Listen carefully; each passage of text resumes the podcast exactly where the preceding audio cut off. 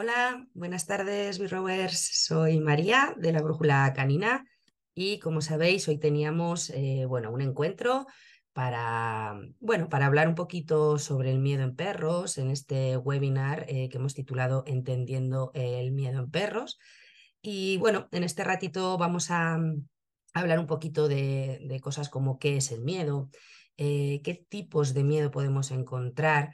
vamos a hablar también de cómo tratar el miedo o cuáles son eh, los pilares principales para acompañar a un perro que tiene eh, miedo, que convive con miedo.